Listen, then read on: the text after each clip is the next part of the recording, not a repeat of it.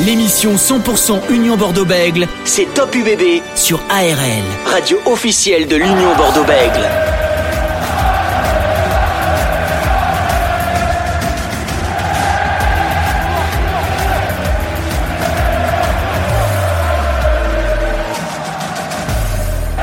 Top UBB. On va s'intéresser maintenant à la Coupe du Monde 2023 qui aura lieu en France en septembre prochain, du 8 septembre jusqu'à euh, octobre euh, prochain. Cinq matchs auront lieu à Bordeaux, dont les champions du monde entier de l'Afrique du Sud qui viendra fouler la pelouse du Matmut Atlantique. On est à quelques mois de cette compétition. Et ben on va faire le point tout de suite avec notre prochain invité. Il s'agit du président du GP France 2023, Jacques Rivoil, qui est avec nous ce soir. Bonsoir Jacques. Oui, bonsoir. Merci d'être avec nous ce soir sur ARL en, en Gironde et en Lot-et-Garonne.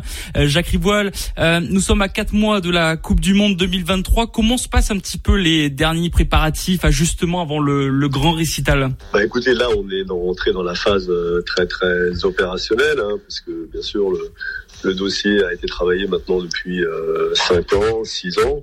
Donc là, à 4-5 mois de l'événement, on rentre effectivement dans une phase très très opérationnelle où on recrute de, de plus en plus de, de, monde. Euh, là, on va avoir bientôt le, programme des volontaires. Hein. Enfin, les volontaires, ça va être le, premier sourire en fait, souvent qui va être euh, délivré auprès des, des, visiteurs et étrangers, des spectateurs. Et donc là, dans les semaines qui viennent, on va les réunir pour les, les former, les, motiver.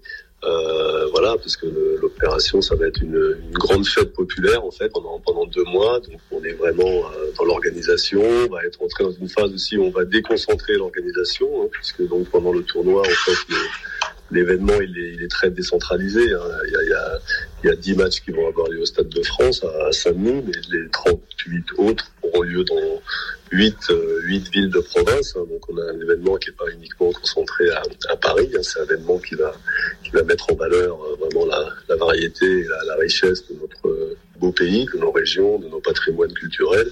Voilà, donc il y a tout ça qui est, qui est à mettre en place en, en donnant progressivement le, la responsabilité et le pouvoir à nos, nos patrons de site, hein, qui vont être les, les vrais patrons de la Coupe du Monde pendant pendant la, pendant la durée de l'épreuve. Et justement, comment s'est passé un petit peu l'organisation euh, depuis le, premier jour d'un tel événement entre, toutes les instances, entre les régions, les départements? Est-ce que tout le monde a, réussi à travailler main dans la main? Bah, C'est peut-être, effectivement, c'est une bonne question parce que c'est le, plus grand challenge, hein, parce qu'effectivement, dans le cadre de la préparation d'une Coupe du Monde, en fait, on a énormément de, parties prenantes. Hein, donc, effectivement, il y a, d'abord nos, deux membres fondateurs, hein, que sont l'État d'un côté, la Fédération française de rugby de l'autre. On a Fédération internationale de rugby, en World Rugby, qui est la propriétaire de l'événement, donc avec lesquels, avec laquelle on a effectivement aussi beaucoup d'échanges, de, relations pour bien respecter le, standard qu'a défini World Rugby. Puis après, il y a toutes les autres parties prenantes que sont euh, bah, toutes les collectivités territoriales qui sont mobilisées autour de l'événement, les sponsors, le rugby amateur, le rugby professionnel. Voilà, donc il y a, y a effectivement euh, beaucoup beaucoup de, de parties prenantes qui ont peut-être pas toujours les mêmes euh, types d'organisation, les mêmes cultures, le, le même euh, le même mode de fonctionnement. Donc effectivement, la, la responsabilité du comité d'organisation, c'est de faire en sorte que tout ce monde-là bah, travaille euh, dans le même sens. Euh, voilà, mais c'est ce qu'on s'est vertu à faire dans ces, derniers mois, d'embarquer en fait tout le monde euh, derrière l'événement, parce qu'aujourd'hui, de toute façon, cet événement est, tellement fort on sent un, enthousiasme de, de, toutes ces parties prenantes pour, pour réussir à la fois une super compétition sportive et une grande, une grande fête populaire. C'est quand même l'opportunité d'avoir une grande fête populaire pendant deux mois, au cours de laquelle euh, les gens vont pouvoir se retrouver, parce que le rugby, c'est ça, c'est de la fête, c'est du lien social concret, c'est de la fraternité entre les gens. Et donc, euh, voilà, les collectivités, bah, elles, sont, elles sont proches du terrain et elles sentent bien l'opportunité pour elles bah, de faire vivre ça à, à leurs concitoyens. Donc, elles, sont toutes vraiment très très positives et redoublent d'efforts pour euh, relayer les animations, euh, euh, innover sur des, des, opérations diverses. On aura des villages de rugby, on aura des, des marchés de rugby, on aura des, des, zones de célébration.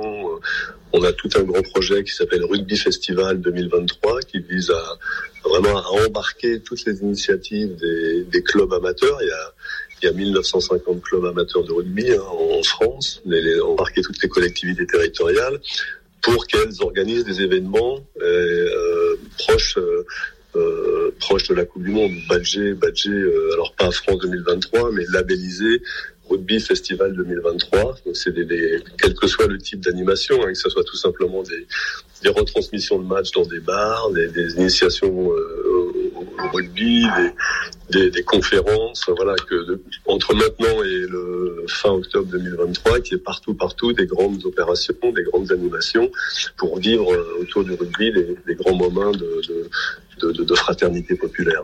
Voilà. donc c'est ça que, que, je ressens aujourd'hui. Et vraiment, je suis, je suis frappé par ce, cette dynamique très très positive de, de, toutes les parties prenantes. Et on rappelle qu'il y aura cinq matchs à Bordeaux, Mathieu Atlantique. Euh, Jacques Rivoile, nous avons Francis Laglaise, ancien joueur du RC Toulon et du Stade Français Paris, consultant RL, qui avait euh, quelques questions à vous poser. Bonsoir président. Oui, bonsoir. Euh, président, euh, ancien troisième ligne, poste important de liaison entre le combat et l'inspiration, je pourrais dire natif d'ici les Moulineaux, je ne me trompe pas. Ouais, c'est ça. Ouais. Est-ce que le terme, voilà, président, est-ce que le terme d'équipe, c'est le terme adapté qui pourrait caractériser cette la réussite de cette Coupe du Monde? Bah pour moi, je dirais que la, la réussite, ce sera cette dimension de, de, de fête, là, de, de, de, fraternité. Si, si les gens ont réussi à, à vivre des grands moments d'émotion sportive, parce que moi je pense que il y a, a, que le sport et surtout il y a que les, les, grandes compétitions sportives comme les comme une Coupe du Monde de rugby qui peut créer créer ces grands moments d'émotion sportive.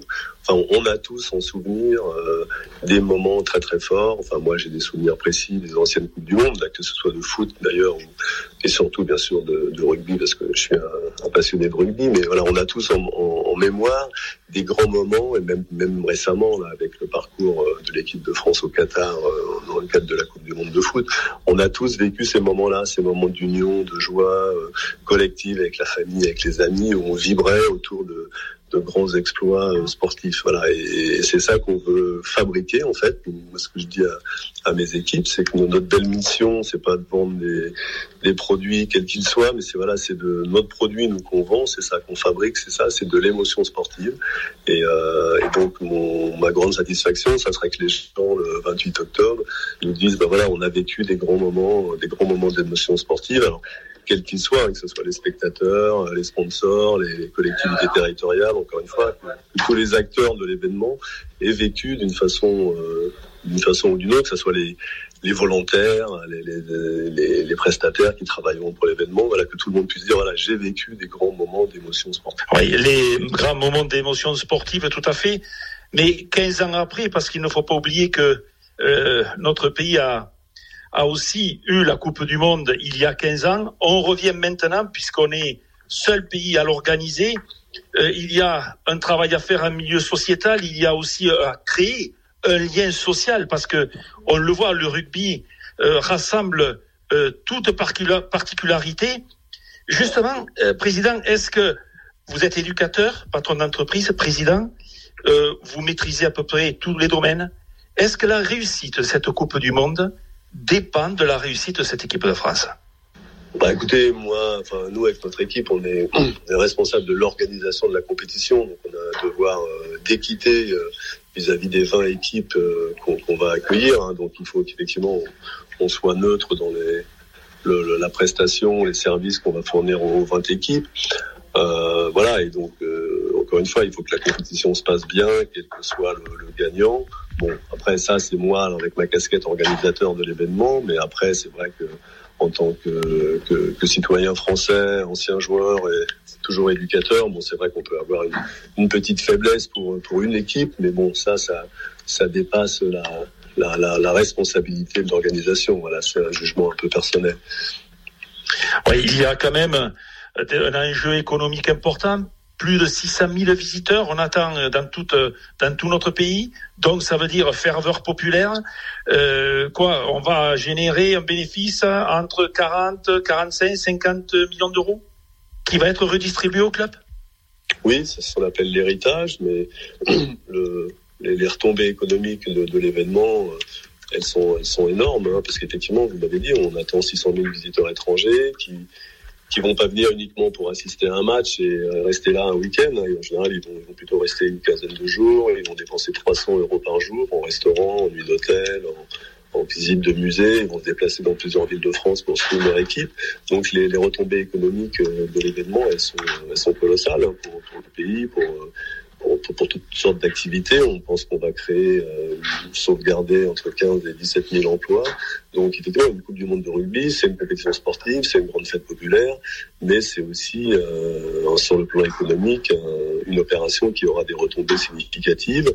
Et effectivement, le résultat économique de, de, de l'événement, euh, qui, qui, qui, va être positif, il sera redistribué à l'euro près au développement du rugby français. Donc ça va donner un formidable coup de fouet pour le développement de, de notre sport dans, dans, le pays. Peut-être, euh, c'est peut-être le, le, point qui avait été un, pas complètement optimisé en 2007. Hein, C'était cet aspect oui. héritage, parce que je crois que le, le comité s'était mis en place euh, plus tardivement que ce qui a été fait là pour cette Coupe du Monde 2023.